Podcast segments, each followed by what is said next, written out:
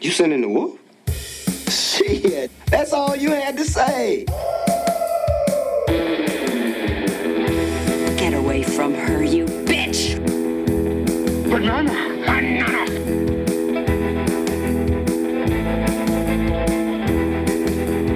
Aristotle was not Belgian. Fortune and glory, kid. Fortune and glory. Even interesting enough to make me sick. It's only an island if you look at it from the water.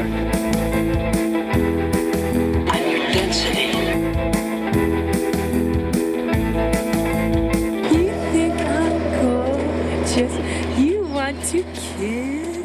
Hello, everyone, and welcome to the Sending the Wolf podcast. My name is Clark Wolf. Thank you so much for joining me. If you can't hear it in my voice, yes, I am sick again, and I am not happy about it considering that I was just under the weather for an extended period of time at Christmas, and it does not seem fair, but here we are. Um, so I am going to keep this intro short and sweet. Today, my guest is Chelsea Rebecca. Chelsea is half of the Dead Meat podcast. You can find Dead Meat on YouTube. You can find it wherever you hear podcasts in your ears, like this one. Um, and uh, Chelsea and I actually did a panel together at LA Comic Con last year. That was the first time that we had met, and um, the topic was zombies. And she and I immediately hit it off. But I also really, um, I really enjoyed her opinions. We shared a lot of opinions. I loved listening to her talk more about horror. Um, it's always fun to find another lady in that space who's likes the analysis the same way that I do. Um, but and and much to my surprise, but also to my excitement, Chelsea did not pick a horror movie for today's show. She picked This Is Spinal Tap, Rob Reiner's comedy classic that basically invented the mockumentary subgenre. Um, and I'm so glad that she did. That she is sort of one in a line in a handful of people over the last couple of episodes who are mostly known for one thing or one genre who have picked films that are outside that thing or that genre. And I love that because it gives people an opportunity to share something about themselves or insight about themselves and into themselves that maybe they don't get asked about or they don't get the opportunity to do as frequently as they might like. Um, it's part of the reason why I started this podcast in the first place. So, uh, as I said, because I'm a little under the weather, I'm going to keep this short and sweet. Here we are, Chelsea Rebecca, talking about This Is Spinal Tap.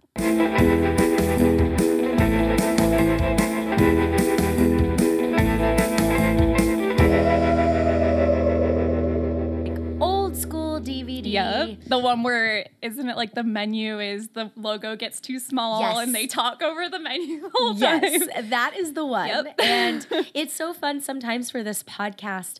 Um, people will pick whatever movies, um, and and I will kind of go like have to go through my filing cabinet in my brain and be like, do I own that movie? Yeah. And and then I pull out my giant binder of Mm-hmm. DVDs, but they're like old school DVDs. They're not like some of them are even in full screen. Yeah. I, even when I was younger, I always bought widescreen. Okay, so don't at me. Mm-hmm.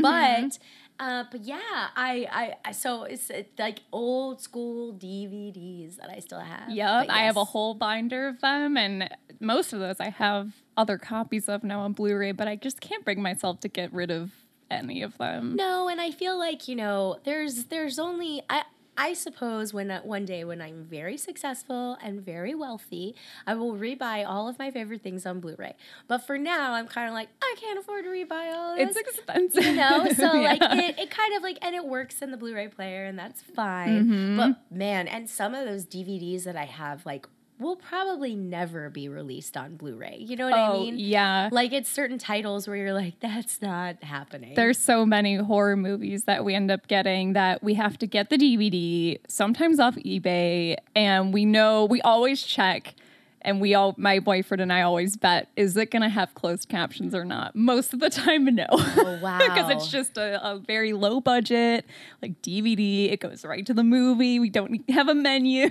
that's so funny Yeah. does um does does he is he like a big collector too Oh, or- yeah. yeah Yeah. Yeah, I was just um so I just did this podcast um or was a guest on a podcast for Shudder called She Kills. Oh yeah, yeah, yeah. Yeah. With like Adrienne Barbeau yes, and yes, so jealous. And That's so um, cool. It was very fun. Um, but this one movie, uh, The Possession, with Barbara Mm-hmm. Hershey, kept coming up, and I the, all these Barbara Crampton brought it up, and then uh, Blair Bursey brought it up. She was the producer on the pod, and uh, I was, and then I was listening to an episode I wasn't even on, but Gray Drake brought it up, and I have been trying to find this movie. It's not like it's one of those things where you have to either buy it on, you know, on um, eBay or it's not on digital anywhere. But just like two weeks ago, uh, I think it was Shout Factory announced that they're doing. Oh Blu-ray. man, they do such a good job with Yeah. those. Yeah, So that I and Arrow is good to to look was- for. I can't remember if it was Shout Factory or if it was Arrow, Yeah. but it is definitely. It might have actually been Arrow, but it is definitely coming to Blu-ray. Yay, good! So I, was I, have to see that one because I always mix up with the entity, which I have seen. I know Oh my god, entity. that's what I'm talking about. I'm sorry. I said the possession, and I'm like Space Cadet. I meant the oh, entity. Oh yeah, Yes, I, I what I totally believe that that's a weird one to find because it's no, I like no one's heard of it. Like I saw it in college, I had never heard of it and was like, what the fuck? is Yeah, this? I have never. I honestly had never heard of. Yes, the entity. Correcting myself. Um, I had never heard of it until Barbara and Blair brought it up on this podcast, and then when they were like, "Oh, it's this great story about like, is, is she a mother or like single woman or something?" I think it's yeah. When Like- you when you explain the plot at face value, it sounds really dumb, but then it's terrifying because essentially Yeah. it's a woman being sexually assaulted by her house, which sounds really silly, but it's so scary. Yeah, I mean, so many women this movie resonated with. So I certainly, and considering Barbara Hershey's career and like what she's decided to be in and what she hasn't decided to be in, I really wanted to see it. And I did a search, and yeah, I couldn't find it. So I was very yeah. Now I'm trying to think of what the possession is because that's also a thing. Yes, the possession. So the possession is Elric Kane's like favorite, or that's just possession, I think. And Okay. it's his favorite movie. I'm look, looking it up right now. Uh, but it's a movie that is not for everyone. I know that. Oh, that he- means I'll like it. he gets like so much shade for that being his favorite movie. But okay. That makes me want to watch it more. Oh, if, and it- if I need like a, a preface to any movie that's like, uh, this one's a little like, no, no, no, I'm, I, that's what I want to watch. And so Sam Neill is in it. So, Okay, great. Yeah, I'm on board. Yeah. that sounds great. Yeah, he loves it. It's um oh, and it's got like an 85 percent on Rotten Tomatoes. Okay. So that's pretty good. But uh, then I wonder why it's so controversial. Like I wonder why people give him shit for not liking it.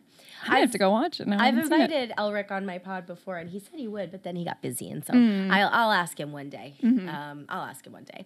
But anyway, Mm-hmm. Yeah. So I'm so glad that um, that you were here, and I'm so glad you picked Spinal Tap. Yeah. Um, because I've had a lot of people over the last couple of episodes, specifically like people who are known in the horror world, picking movies that are off brand for them. Mm-hmm. And and I I really like that because they, you know, like in our jobs as personalities or writers or hosts or directors or whatever it is, we we talk so much about the thing that we do, but we never really get asked about our other interests. And you know, that's actually part of the reason why I started this podcast because I I sort of felt like I was getting known for only a certain type of content or a certain type of genre. And while yes, I of course love love horror and science fiction and fantasy, I um I was like, well, I like all movies too, you know. And so that's why I started this show to have a little bit more of an expansion. So I'm really glad that you picked Spinal Tap. Yeah. Oh my gosh. Yeah, I, I definitely wanted to pick not a horror film. Not that I,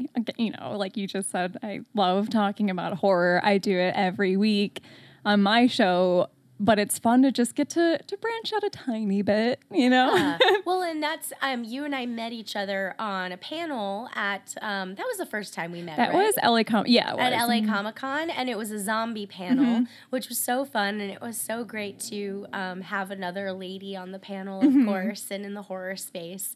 Um, but Spinal Tap, this is great. So it's your. Did I see on Twitter that you said this was your favorite movie? No, uh, actually, okay. So I know you have a segment on the show where you say the list that I picked from what I think Oh, should be on it. yes. The thing I think should be on it is my favorite movie, but Spinal Tap is in my top. Ah. I think it's one of the best comedies. Period for me, at least. That's subjective, but I yeah, it's definitely one of my favorite comedies for sure. I know so much of it by heart. I've seen it so many times.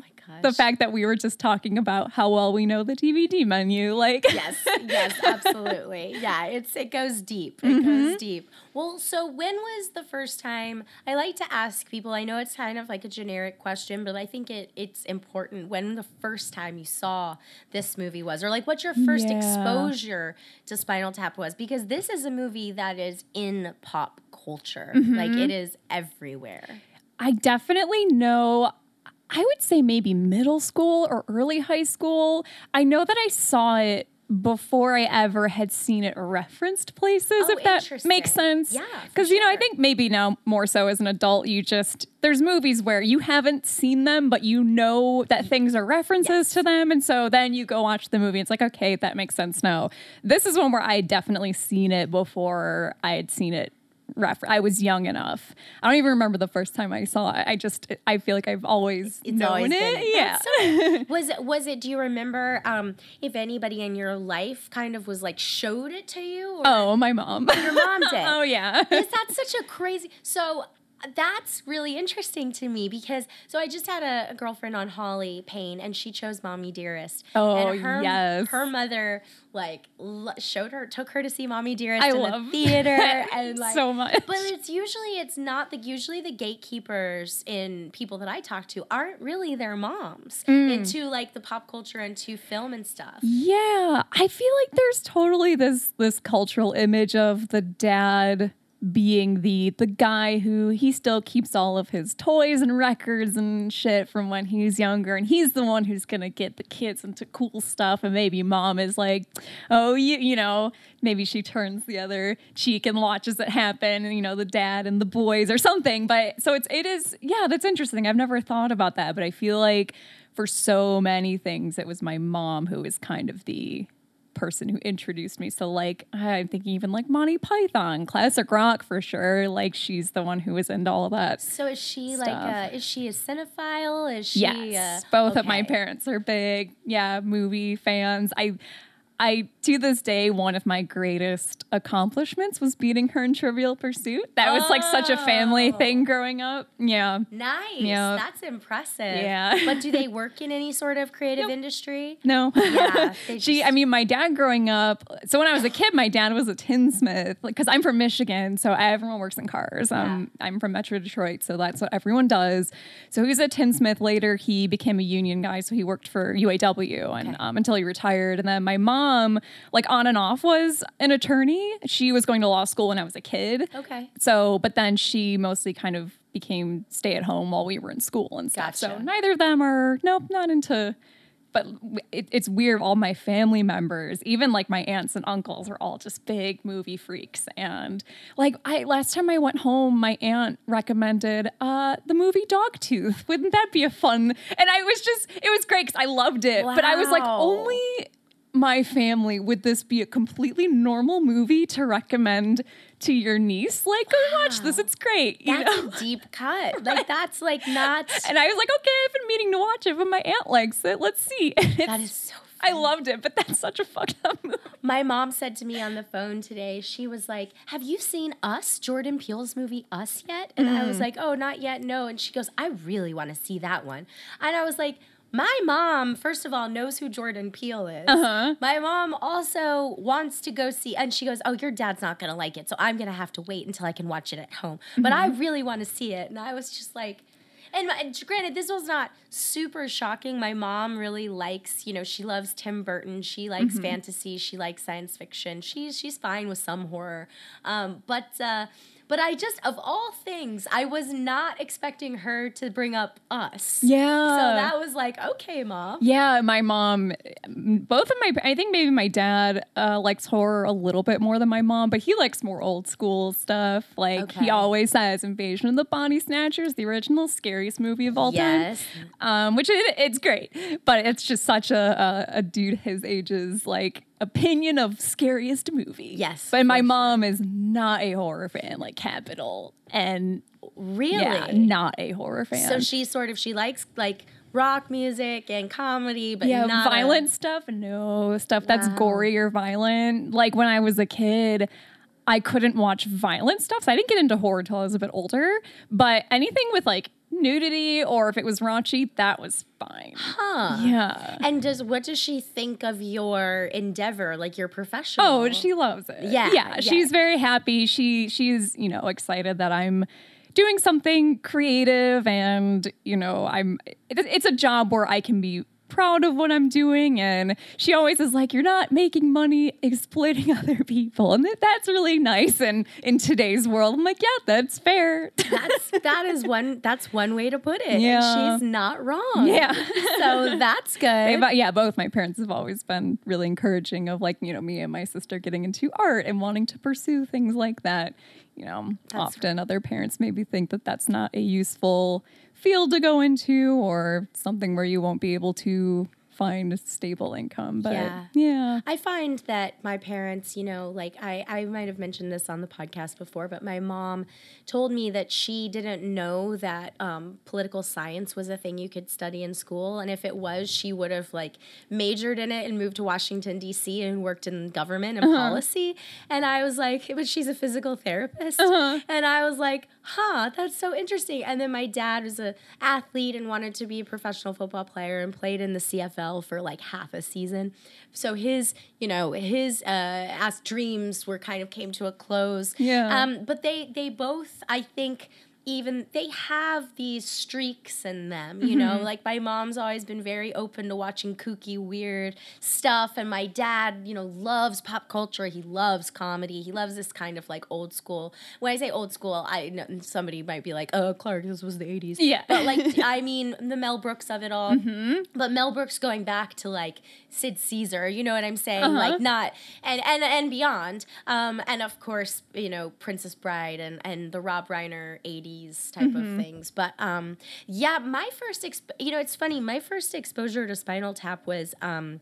Uh, through like clip shows and Oh, weird. Okay. yeah and like reading um you know i've i've had a subs- i had a subscription to entertainment weekly since i was like 11 Uh-huh. years old you know? so like reading about retrospectives and comedy and pop culture and you know i love the 80s was a series that Oh my gosh, you know brought that up about? on the episode of yours I just listened to, which is so funny because Yeah. I you you were like I don't know if anyone knows what I'm talking. about. It's like I know what you're talking about. I'm screaming to no one as I'm getting ready to come But here. it's like it, that's where I first remember hearing about Amadeus. Yeah. because I was a I was too young when it came out, and Mm-hmm. that is a that is a movie that is not for the uh, casual viewer. Yeah, Do you know what I mean? Mm-hmm. Like that's not, and and even though I, that's a movie, I just mean that you know you don't flip on Amadeus, i you know, in in Oh, it's three hours Ex- long. yeah. Like, yeah, especially that. Yeah, because the director's cut is what you've got. I don't. Yeah, you can't really. It might be an option on the the DVD to watch the theatrical, but like, just watch the yeah, just cut. watch it. Yeah, it's weird. That was one. Yeah, I think my mom might have watched with me when I was pretty young. Um, I loved that movie. Wow. Yeah, That's I don't know. Like that's such a weird movie for a kid to be into, but it's. It, it looks awesome and I don't know he's making fart jokes and stuff that whole time I you know and he's laughing Yeah. a lot. And I would imagine that as a kid, when you're seeing this essentially like clown man, Yeah, you know, he's got a big like- pink wig on exactly, like giggling and Mm-hmm. dancing around. I could totally see like a kid being like, "What is happening? This Yeah. is amazing." Um, but yeah, it's it's funny, you know. There's some like the whole series of I love the '70s, I love the '80s, and I love the '90s. Like that definitely um, for a pop culture an interest in pop culture. It's a really nice, like, random overview. Yeah. And there were a lot of movies that I kind of dove into a little deeper as a result of going, oh, like, I remember specifically Fletch. Uh, was, a, yeah. was a movie that I saw on on I Love the 80s and I was like I need to watch this movie Uh-huh. so I watched Fletch you know Yeah. nobody was showing me that but that's it's funny because I ask people about their gatekeepers and like who introduced them to what because I was the type and it I was the type of kid where if I would read about something or I would hear about something or hear my cousins, older cousins talking about something, I'd want to know about it and I'd want to see it and I'd want to read about it. And then that would inevitably lead me to something else and something else. And so um, I don't know if kids do that anymore. I don't know if people do that anymore. But like, while yes, I had my dad showing me like the Rob Reiner comedies and Mel Brooks comedies and things like that, you know, when it came to more nitty gritty stuff, my dad wasn't showing me like you know, he wasn't showing me that stuff. Yeah, like I love the 70s is how I know the whole theme song to Convoy. Like, why do I know that? It's just stuck in my head forever. Like, I'm never going to get rid of it. I've referenced it on the podcast before because we did a Maximum Overdrive episode and I sang the song, and my boyfriend is like, What are you? Oh like, he had no idea what I was talking about. But yeah, like, I don't know where else I would have found that. Right. That was such a good show to, yeah, watch as a young person who was super into just the random, yeah, like just trivia of Yeah, pop culture for, For sure. For sure. So with Spinal Tap, um, you know, this is I I think this movie is so impressive and it's easy. There are a handful of movies that either create a genre or create a style of movie making and then when you watch the original you're like oh yeah i've seen this before Yeah. you know um, but when really it was like the first one it was the one who invented it but spinal tap is one that i feel like absolutely stands the test of time Yeah. um, and even if you're and if you're a comedy if you're just a fan of comedy if you have a good sense of humor the writing the jokes are so It's so good. like so smart yeah. that you know it's and i and i actually think it's really cool that this movie was made and set in the time that it was made and set in. Because i could see now somebody you know nostalgia is always like such a thing Mm-hmm, i could see now somebody putting on like spandex pants and being like we're gonna make We're gonna make a, about a band that ex- existed, yeah, Exactly. like a parody of that Rush documentary or something, you know, where it's Yeah. yeah, yeah, So I like that these guys were actually living in it. Like they were Mm-hmm. actually like doing something contemporary. yeah, yeah. That's so true, and I think maybe it holds up so well because there's not any specific parody I can think of that's like it. Yes. It's in such a category of one and it's so specific and i think a reason i loved it so much was because i did grow up loving classic rock and even some of those like old um not, like documentaries like gimme shelter is great but like pink floyd live at pompeii is i feel like like having that kind of touchstone is what makes this movie extra funny like just a little extra push of funny because those are like especially yeah like pink floyd and stuff like that it's it's the stonehenge scene but it's a whole concert movie and it's for serious Yes, yes, that's right. Well, Yeah. so did you um did you see the movie Pop Star? no but i need to Girl. i know i know i would love it the never stop never stop yeah Yes. So I have to tell you, um, when I was, I've seen Spinal Tap a thousand times. Like I've Mm-hmm. seen this movie a million times. But when I was rewatching Spinal Tap, I truly believe that the only other, and this is high praise for Popstar, but I really think that Popstar is on the level of Spinal Tap. oh man i But it- gotta watch it But it couldn't have come before Spinal Tap. You know what I mean? Like so it it clearly builds on what Spinal Tap has made but um to your point like about how the pink floyd and the stonehenge Yeah. scene, uh so i saw so in spinal tap there's a song it opens or i'm sorry in popstar there's a song that opens the movie and it's called uh, i'm so humble and it's uh it's connor for real played by andy samberg with uh, adam levine like singing the you know singing the bonus or whatever. But it's all about how great he is but also how humble he is. And i swear to you like maybe six weeks maybe a couple of months after i saw popstar um, kendrick lamar released a song that was that was I am so humble. Oh, and I was just like, wow. And and I actually did the set visit for Popstar. And they were saying like they would write gags into the movie just to be funny. And as they were shooting, somebody in the music industry would do them. And I've heard those stories about Spinal Tap too. Yes, yeah, for sure. Yeah. Because that movie, I think Spinal Tap, one, a lot of people just thought it was real after it came out. and then I know a lot of rock stars have watched it and they're like, they either think it's so funny because it's so real or they think it is not a comedy because it's too real. Right. Yeah. I think um I was looking at the Wikipedia today. I think Steven Tyler watched it and was like, this is not funny. this is a tragedy. oh my god. Well, I I also noticed this time around um the uh the Thamesmen stuff. yes. Oh my god. That stuff is I- so I funny. sing the Thamesmen song all the time to my boyfriend. And I would sing that growing up too. Like my mom and I would always sing it. That gave me some money. Yes. Yeah, yeah, yeah. That that's such like a uh, that little clip that they show kills me every single time because you have the drummer who's Ed Begley Jr. just showing up for a second and he looks like a little bobblehead Yes. sitting back there. Yes. And then Michael McKean is just killing it. He's like, man, I, I notice different things every time I watch it. And I think it's like such an ensemble movie. It's like, maybe you don't think of it as an ensemble at first because you have kind of these three very clear main characters, Yeah. but everyone in that is so important to making it work. But like Michael McKean is just so good. I, I mean, he. I will say this. I I wrote down. Um, I wrote down that they actually look like they could be rock stars. Yeah. you know, like they're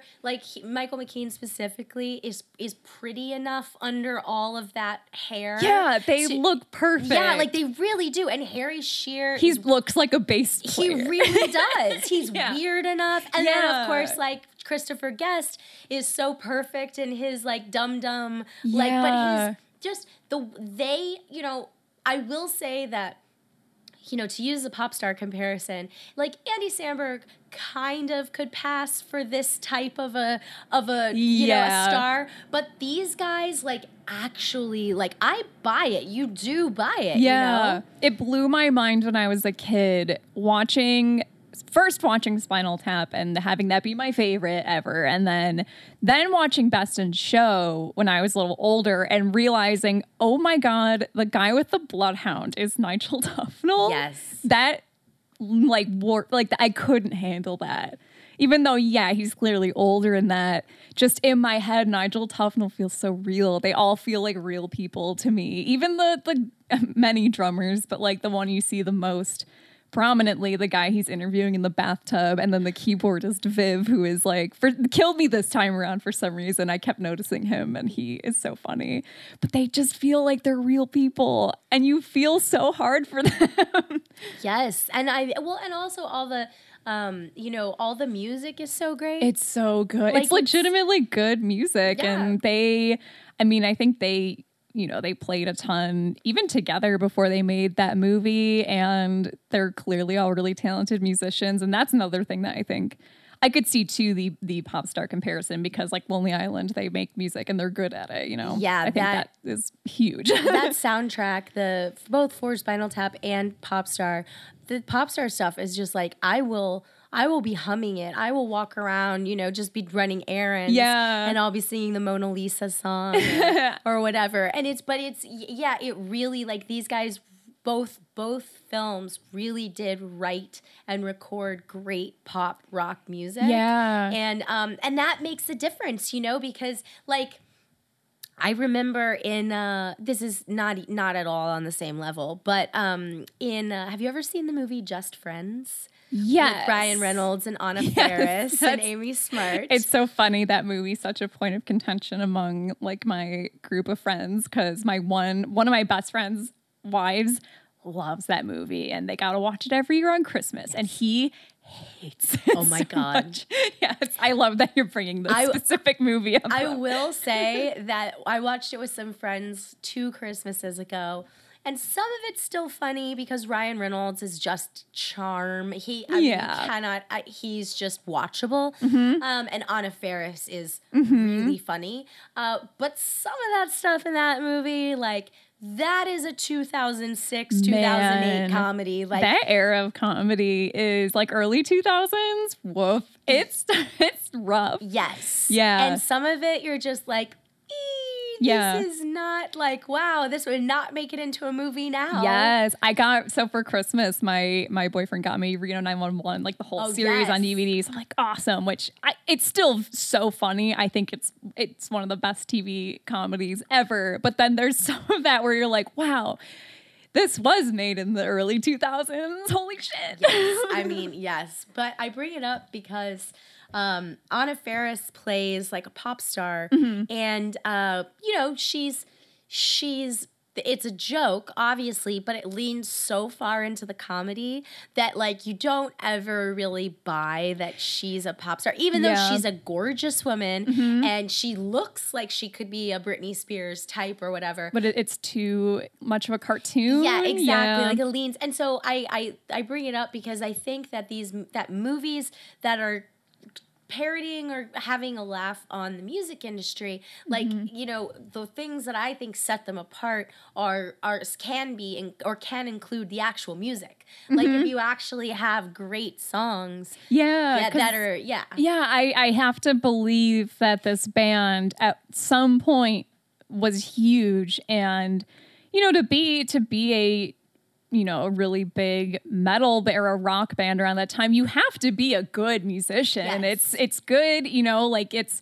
it takes a lot of, of talent and I'm not a musician at all, so talking about the technical aspects of any of the music in this, I just can't. But it's, I feel like that genre and that era of music, you have to be a skilled musician and composer and stuff to succeed at, even like hair metal. But um, yeah, this movie doesn't work if the the soundtrack isn't believable. Even though the songs are so silly, like they're still really good and I uh, I could believe that like Big Bottom is a song that's written by like a yeah, a metal band or Absolutely. I mean, we still are singing Fat Bottom Girls, and we're Uh-huh. still, you know. Yeah. There's a song um, in the. I, I know I keep talking about pop star, and I'm sorry, but it actually actually there is this parallel of there's a song that's kind of it's not a romantic song at all, but it's like it's a little bit of a slower like rap beat and it's called fuck bin laden and it's like and, and he says like i would i want to fuck you like we fucked like america fucked bin laden Uh-huh.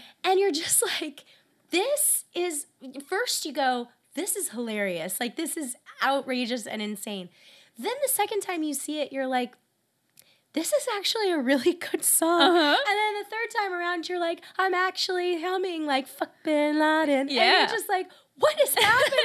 but it's the same with Big Bottom, and it's the same with like, Yeah, you like know, Stonehenge. Exactly. The first song that opens the movie. I like I never like comprehended the lyrics of that opening song until I'd seen this movie a bunch of times, but that opening song is insane. Do you like have you do you listened or have you listened to the lyrics I, at all where well, it's I, like I just rewatched it like two days ago, but and I can now we're gonna like, yeah, tonight I'm gonna rock it. Yeah, yeah. But it's like there's a line where he's like, "You're only four feet tall and you've still got your baby teeth." And he's singing to a little kid, and I'm he's like, "And I'm too well hung, so tonight I'm." It's about it is like the nastiest Oh jailbait song ever that I just never picked up on until a few watches. And but that's such a subgenre of rock songs, and this movie's doing such a funny job of pointing out how gross Yes. those songs by just making it nasty. Yes. Yeah, someone's got their baby teeth. That's a really good point. I actually have never. I mean, I have certainly like I could hum the song and I could like I recognize the song. Mm-hmm. Yeah. uh, but I Because there's so much stuff going on during that song. Because they're you're getting like the interviews with people and they're unloading the vans and I like there's so much. I think that's probably why I wasn't. Yeah, paying yeah, yeah. To the lyrics, but um, that's really funny. yeah. yeah. These guys are just like.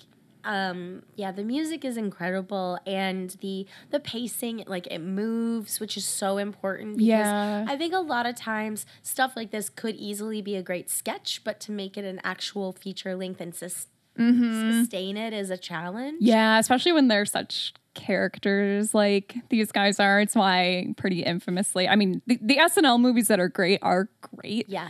Um, I think Wayne's World would be a good double feature with this. But um Totally. The ones that are bad are very bad. And it's because, yeah, they have that syndrome of like, this is a sketch, but it's an hour and a half. And Yeah. it is nice that this movie's only 80 minutes, which I don't know if a comedy needs to be longer than that. I mean, that's the truth. Like, you know, get in and get out. There's so, I mean, all, you know, all the Judd Apatow comedies are, those are clocking in at like two and a half hours. Those or are something crazy. And like long. those, like, okay. Yes. Yeah, yeah. um, well, I also want to talk about the Rob Reiner of it all. oh, Uh, yeah. we just had, or I just had um, uh, Michael Verratti, who's a screenwriter on uh, the show, and he picked When Harry Met Sally. I saw that was one of your, I was like, oh, we were doing like another Rob Reiner no, right but after. it's great because I think that his body of work is just so it's eclectic, but it has a lot in common with one another in Mm-hmm. a way.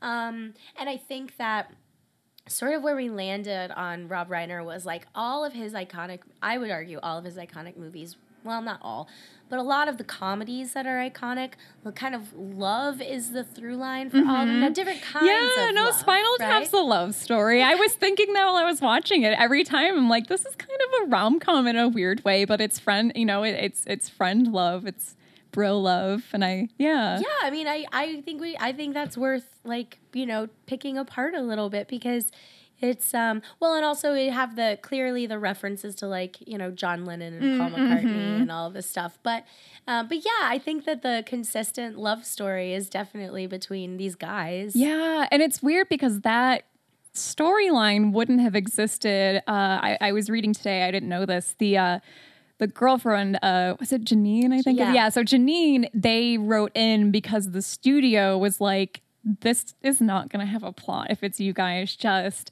You know, which is fair because she does kind of, when she comes into the picture, she provides such a through line to the end of that movie. And then you don't get the really great relationship between, like, emphasized between the two of them without her. You get those really sweet scenes earlier where they're talking about being little kids and playing songs together. And they're both like trying to improv a song at the same time, which is great. That, like, sitting on the railroad, like, what. But then, yeah, it's that the whole like ending where they realize they're they're a hit in Japan, and they he comes back on stage, and it's like you don't have that emotional moment without this other character having to be added because they realize we, this movie doesn't have much of a skeleton. Right. Yeah, there's no conflict anyway. yeah. I, I like I I the, the Janine character is not one of my favorites, but I see. I was gonna, yeah. I was literally just gonna ask you how you felt about that character because I'm I'm so aware now that I'm older of her. One being the only major woman in the movie, and also being the character that we often see where she's the trope of the woman who gets in the way and the woman who, you know, is she's taking my best friend away, and it's that classic so i'm wondering how because i was i was really examining my feelings on that today so i'm so curious Yeah, I mean, I definitely struggle with her character. Sure. She's sort of where I check out of the movie. okay Um, and meaning like I I love, but you know what? To be honest with you, I love the beginning of Rob Reiner's movies like so much, and then a lot of times when we get to the third act, I'm kind of like I feel like they lose momentum in a way. I don't know. Now, granted, that said, like.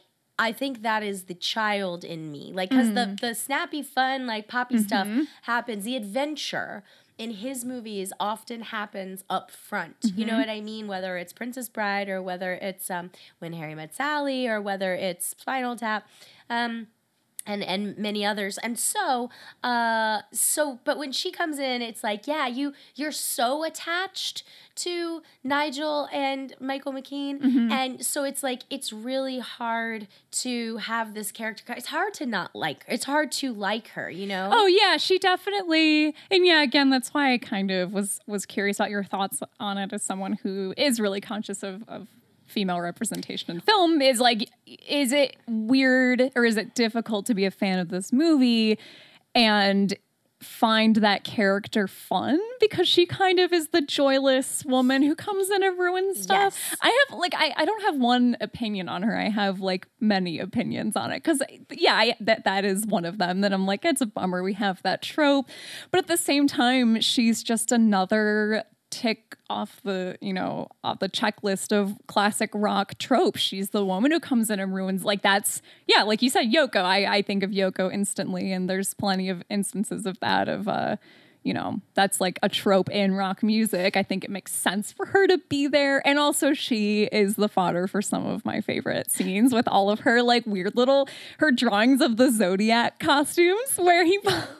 Something that makes me laugh so hard is when he's going through the pile and uh David's like, oh, and here's here's the Ken. I would love to be the Kenster. And it's this crazy he's got it's the crab and he's got these big eyes. and Harry Shearer is just so like, oh wow. Just ah. as he is, he's lukewarm water the whole movie. Yeah. Just very tepidly excited at everything. and her mispronouncing Dolby is always very funny. me. Yes. Dolby. Well, she, I mean, you know, the I think the actress actually is doing a hell of a job. She's carrying a lot of. I think she, yeah, underrated. Like she's carrying a lot of stuff in that movie, and maybe you don't even realize it. I think you don't because I think that the movie lulls you into into the sort of like bro fantasy and the fun of the bro fantasy. Mm-hmm. And she comes in and throws cold water on that.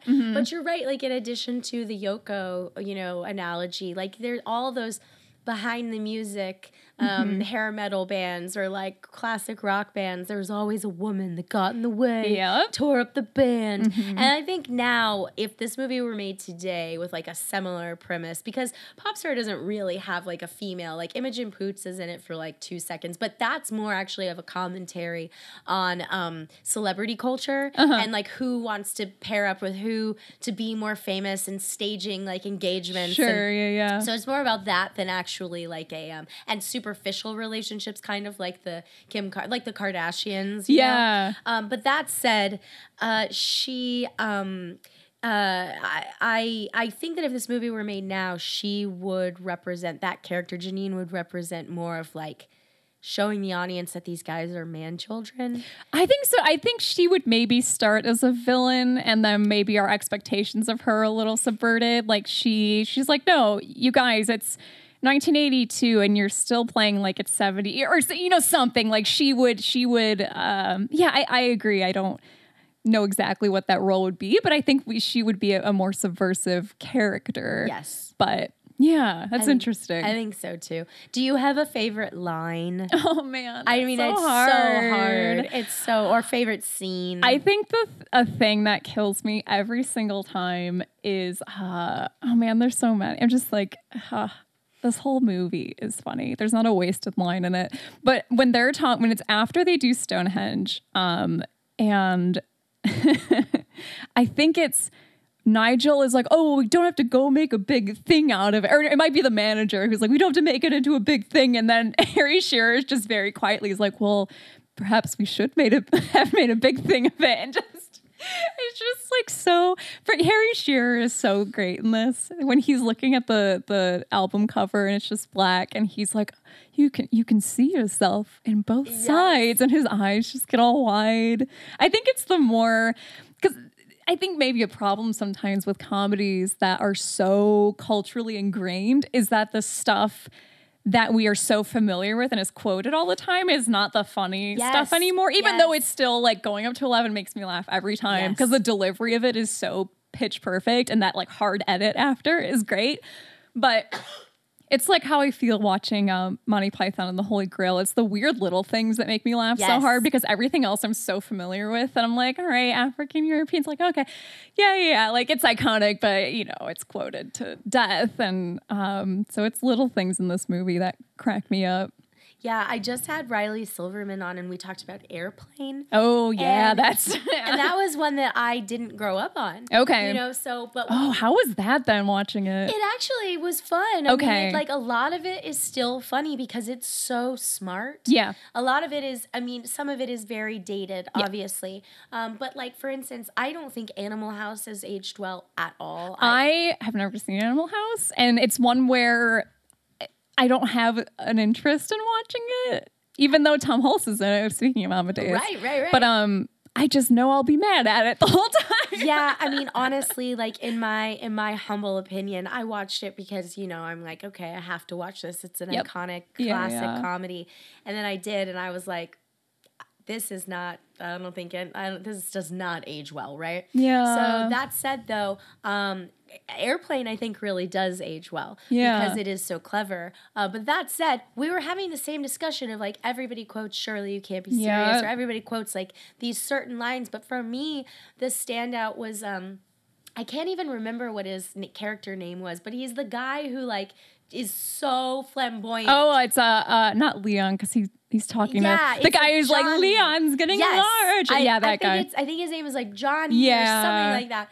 But he or Frank, but no, it can't be Frank. But anyway, the point is, like, he was the funniest part to me. Oh yeah. was just When he so- like plugs that thing back in and he's looking at the camera. Yes. Yeah, yeah, yeah. It's that type yeah. of stuff. But you can't. That stuff doesn't make it into like the quote Uh-huh, montages. yeah. You know. Yeah, for sure. So I could totally see. Yeah. Uh, oh, I will say one that I think it's not quoted as often as some of the other things, but uh something that I, I think is so great every time is when their manager is trying to explain to them why the Smell the Glove album cover is not okay and not and he's like, no, you have a naked lady on all fours and you're shoving a glove in her face. And they're like yeah but look this other guy's album has it's all these naked ladies and they have him tied down. And he's like and he's like yeah but in that one he's the victim. And they're just oh okay slowly understanding. And then i think it's Nigel says there's such a fine line between stupid and clever. Yes. that makes me laugh every single time. such- I think that's why, as part of why this movie ages so well too, is it has scenes like that that feel a bit more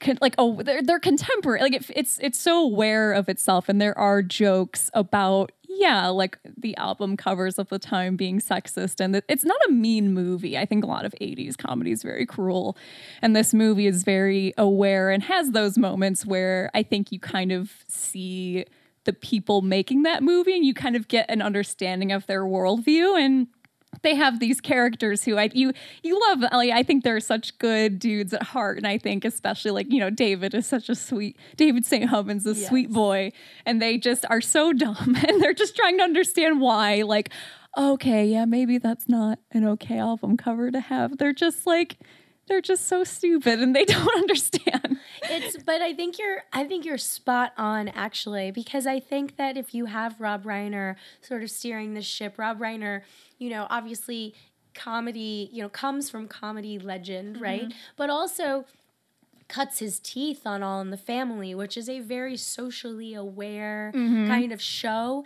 And he is a grows up as a very socially aware person. And granted, things have changed since the 60s, 70s, 80s, of course.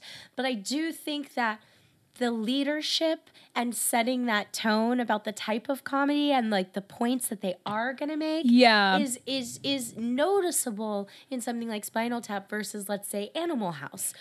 Right? Because I think Rob Reiner's worldview and the guys who he's working with, Mm-hmm. obviously, is a little bit more, you know, it's not mean spirited. Yeah, I think Spinal Tap is the perfect excuse if you're making a, a mockumentary about a metal band in the 80s.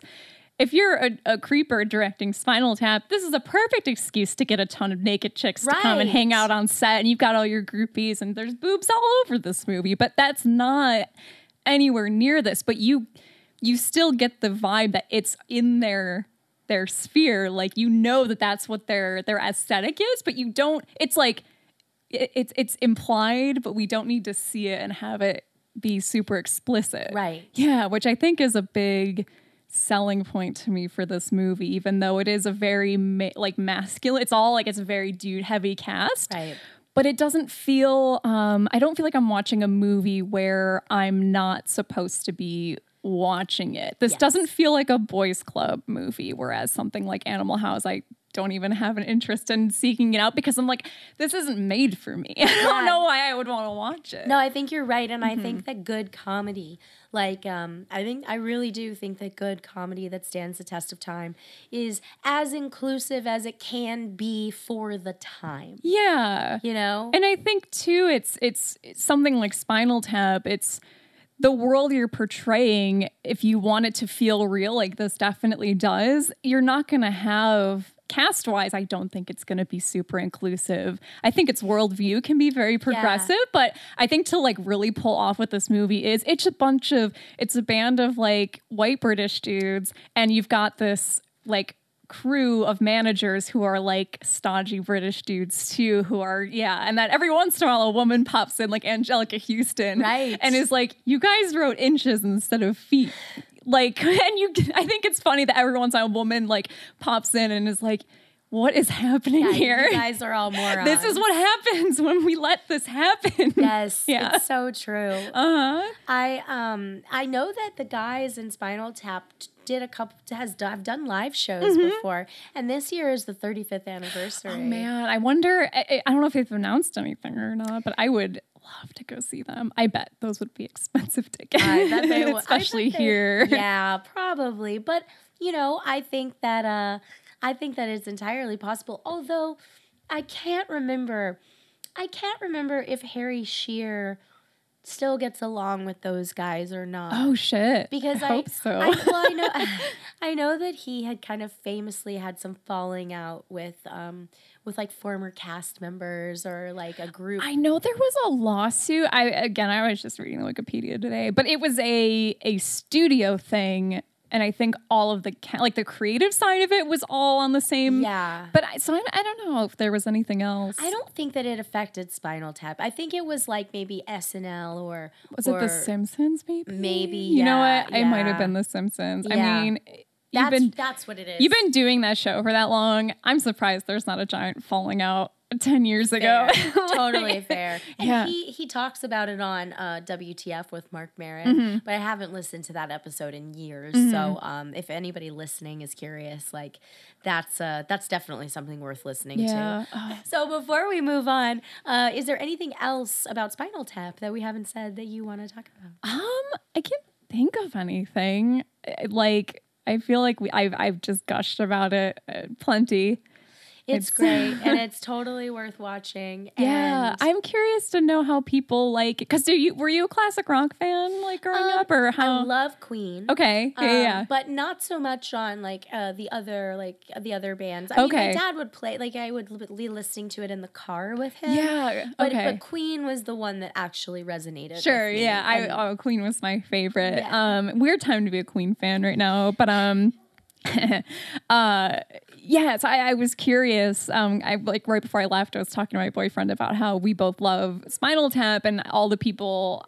I knew growing up who loved it were also the kids in high school who like classic rock is the best music. Like I had cla- all these classic rock shirts. I was like such a nerd for that whole like era of music, and um, so I I was curious to hear yeah what your experience with it was as someone who like wasn't necessarily a huge fan of like you know because it's so it's such a specific reference like we said earlier to But yeah, it is. But I think also, like, I think this movie works on two levels because as music is popular or like a gen- like a decade goes by and and the musical styles are defined, you can't help but notice them. So mm-hmm. even if you're not like taking a deep dive mm-hmm. into, you know, Led Zeppelin or Pink Floyd or whatever, you still are aware mm-hmm. and or Aerosmith or you know Yeah. pick pick a one. Um, and so I think that this type of stuff, like you see these guys, you know exactly who they are. Sure. You Yeah, know? that that imagery is so because yeah, that was like the dominant music culture for so long that we still, you know, now like Yeah. yeah, you you you know what that is even if you yeah. Exactly. And I think, but then I think you get the the second layer and the third layers of jokes that are f- specifically probably for classic rock fans. yeah, you know what I, think mean? that's why it's so so big among yeah. And I will say one last thing. I think the scene with the tiny bread is one of the funniest oh scenes. oh my god, He's that- like, I've spent 20 minutes with this, and I the, the time count was very like, oh my god. It's like I mean, it's so it's well, and it's also just such like a, a great um tantrum moment. I know because know? they're just again they're such like dumb boys and I love they're so simple and but then also they're like secretly geniuses like Nigel's playing that piano piece that's gorgeous and I yeah also weirdly that reminds me of Amadeus like you have these he's like a man baby but then musical genius Yeah. Yeah. I mean, and that's that's like the thing that we're always, I think, going to be grappling with is like that's probably why all these rock stars get into so much trouble is because they're they're music. They're good at one thing. Exactly, they're good at one thing and maybe not other Mm-hmm. things.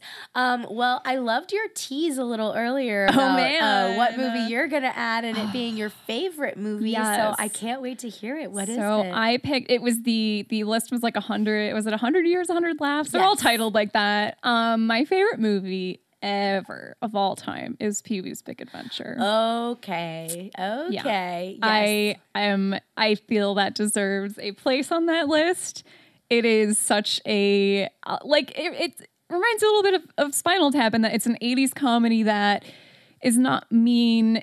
There's nothing cruel about Pee Wee's Big Adventure, and it, it ages so well because of that. Yeah. And there's just, I think maybe it also has like the weird man baby thing going. I think I, comedies with man children are for some reason the funniest thing to me. Where do you stand on Anchorman? I love Anchorman. I love I love Anchorman. Anchorman. I love Step Brothers. I love any movie where the main character is like a little kid trapped in an adult man body. Sure. I instantly think is the funniest thing.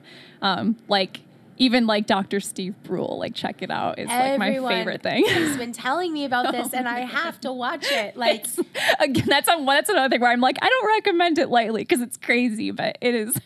John C. Reilly on that is just so I've got to watch committed to Like, that character. Everyone is telling me how great Yeah. it is. I have to watch it. But um, Pee Wee's Big Adventure. So actually, here's a question for you: Was Tim Burton a gateway for you into horror and genre, or was it sort of, or or not?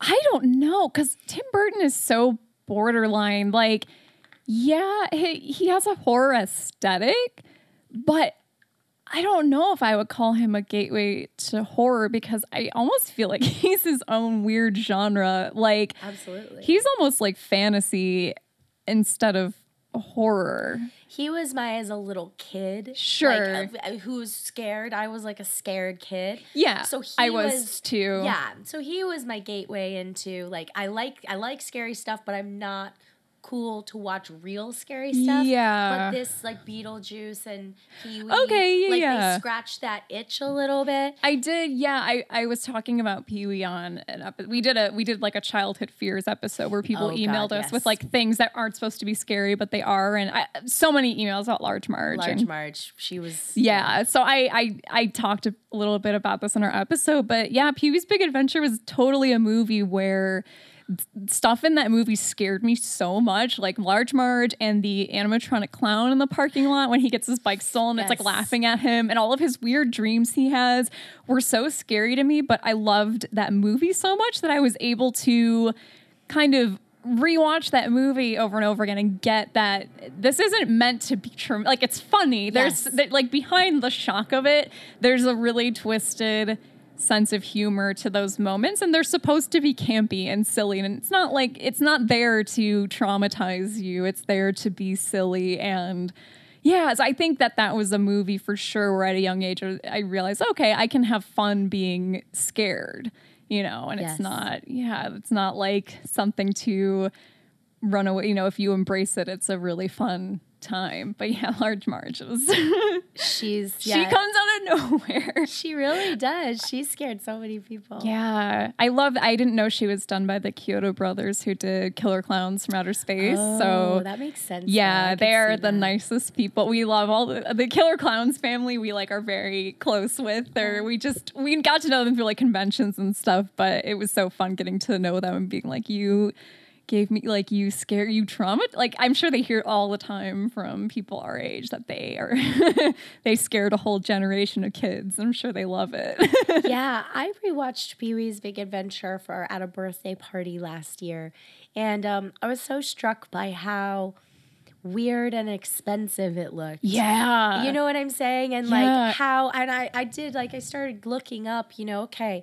What had Paul like? Where had Pee Wee been on TV yet? That's the thing. It is the craziest thing when you realize because I so I I my boyfriend watched it with me a few years ago. He he'd either never seen it or like he saw it as a kid and didn't remember any of it. And he was like, "Oh, so like this was after Pee Wee's Playhouse." I'm like, "No, dude, he was a Groundlings character that they just made into a movie, and people were like, "What is this?" Yes. that would never happen now. I mean, it's like the the the idea that this care this movie came out of nowhere. Yeah, it's like Tim Burton is a random dude too, and it just like it, it just became such a thing that blows my mind. yeah, it doesn't make any logical sense. I would be very curious to know. Why did any studio give Absolutely. this money? Like ha- who who who made this happen? Yeah. Um, and who saw the Groundlings sketch? Because for people who maybe don't know, the Groundlings is a um, improv and sketch comedy group here at, in Los Angeles, and they're very famous. A lot of people you've seen on SNL have gone on to be um, or have come from the Groundlings,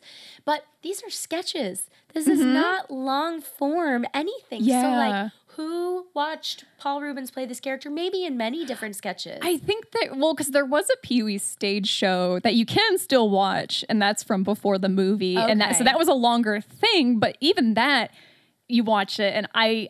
It still kind of blows my mind that someone was like, "Yeah, let's make this into a movie." Because the original stage show is raunchy; it's not for kids. Interesting. Which is very like he is a um because he's still like the ma- it's still Pee Wee, but he is like super pervy and really cr- like it's it is a stage show for adults. Um, but then they they took that character and made it into what he is for the movie, which is so not that. He's like Right. repulsed by by women and there's not like that that layer to him. There's like not that like sexual Yeah. creepiness that's going on. I watched um, Pee Wee's Playhouse so much as a I kid. did too, Like yeah. the show, I I had watched the movie a couple of times, but I never loved the movie as a kid. But the show I loved, love and I had shows. all the VHS and I, I did too. toys. Did I- you have the VHS set where like when you put them all in the box, it like made the picture on Oh, the side? that's actually a good question. That's the set I had growing up. I don't know if I even if I did. I don't even know if I knew that it did that. Uh, but I I remember my I had a babysitter who I've talked about on this show so many times. But she she in a lot of ways was my gatekeeper into all the like '80s fantasy, you know, like um, Labyrinth and Mm, Oh, Never okay. Ending Story and that kind of stuff. And she was the one who introduced me to Pee Wee and. um Oh my god, I just loved him so much and Yeah. she she was an incredible visual artist and so she drew me like an award I would get to put on the fridge if I like finished all my dinner or whatever, but it was Pee-wee who was like, Oh, "Good job, Clark." that's so And- cute. Yeah, it was Oh, very very sweet. Yeah, I, I love meeting other people who were like obsessed with that show as a kid because yeah, that hit such a sweet spot for me. Just there's something about the humor on that that is still like watching it now is so funny. I mean, you have Phil Hartman showing up every once in a while. It's great. It's Yeah. so great. I was like just the other day referencing an episode where he they make fruit salad for the snack and he's like I love I love it and someone's like well if you love it so much why don't you marry it but then he marries the fruit salad they have a little wedding at the playhouse it's so like it's the best I it's love so it. sweet It is sweet. There is Yeah. something to be said for the sweetness. Did you watch the new special that he did that was on HBO? the uh oh not this I watched the movie with Joe Manganiello the like oh, new it movie he did was it a movie? yeah I thought it was like a stage show. Didn't He had the, I know he did like a re like he was on Broadway for a little bit. There was like was a new Pee Wee show. I don't know if they filmed it though. But if they did, I want to go watch it. I'm 99% sure. excuse me. That it is on that it it was I think he did he did something for Netflix, mm-hmm. right? yeah, that the Joe Manganiello thing was Okay. for Netflix. But I felt like I thought he did on HBO. I, I wouldn't be did a live surprised. He might have, and I just missed it. Maybe I'm getting the networks confused, but there was a new thing that he did, and I thought it was on stage um, that they just taped or shot. I know for sure he had a new stage show that was Okay. like Pee Wee and all them. Yeah. Well, it might be out there. Yeah. I didn't. I didn't watch it. I don't. I'm so disconnected from like you know. My, I'm it's it's I, and I think it's so funny talking to another movie person about this. I wish like as movie fans in general, it's such a weird thing about film fan culture. I wish we could all be more open about like stuff we haven't seen. Yeah. You can't see everything. It's impossible. There's millions of hours of stuff like I, I think that's why I do like that. Yeah, the I listened to an episode of your podcast where you both did something you hadn't seen before, Yeah. and it's a movie where like, yeah, Amadeus is like a classic, and it's I think it's cool to. There's so many classics I haven't seen. Like it's everyone's got at least one big one that they Oh, haven't yeah. seen because it's not possible to watch them all. oh, girl, I will tell you that I. Most of this show is me being like, I've never seen this one, um, but that's that's the fun part, you know, is if, Mm-hmm. if somebody can guide you through it, or if you have, you've both seen it, or if you haven't both seen it, it's oh my god, we just did one where we did Seven Year Itch, and um, Okay, yeah. Gray Drake picked that one, and neither of us had seen it, okay. and uh, I don't know if you've ever seen it, but I mean, I, I it's one where I'm like, have I seen it or have I just seen it on TV Yeah. or have I just seen the sewer or the subway grates? yeah, like I don't know. It uh, we hated it. Oh damn! Yeah, like both of us. I mean, the title alone is like it's the you want to cheat on your wife, dude.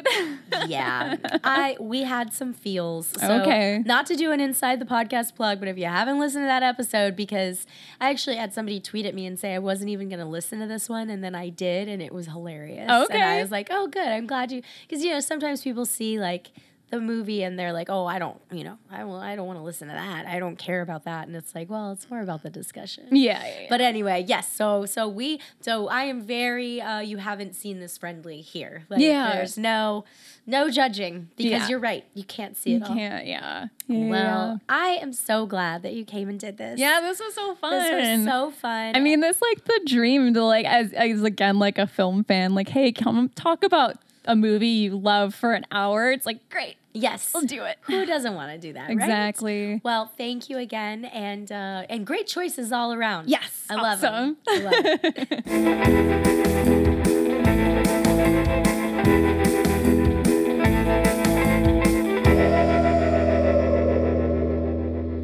Alrighty, friends, that's going to do it for me today. I hope you enjoyed this episode. I hope you enjoyed getting to know Chelsea as much as I did. Uh, she is a lovely lady. She's so smart. And um, don't forget that you can find her not only on social media, but you can find her on the Dead Meat podcast on YouTube and wherever you find podcasts, much like this one. Um, if you haven't already checked out Patreon, please do. This Thursday, I have a mini coming for uh, $5 monthly contributors and higher. So uh, you'll check, you want to check that out for sure. Um, more with Chelsea Rebecca is coming this Thursday. Alrighty, friends, thank you so much for listening and thank you for your support, and I will talk to you soon.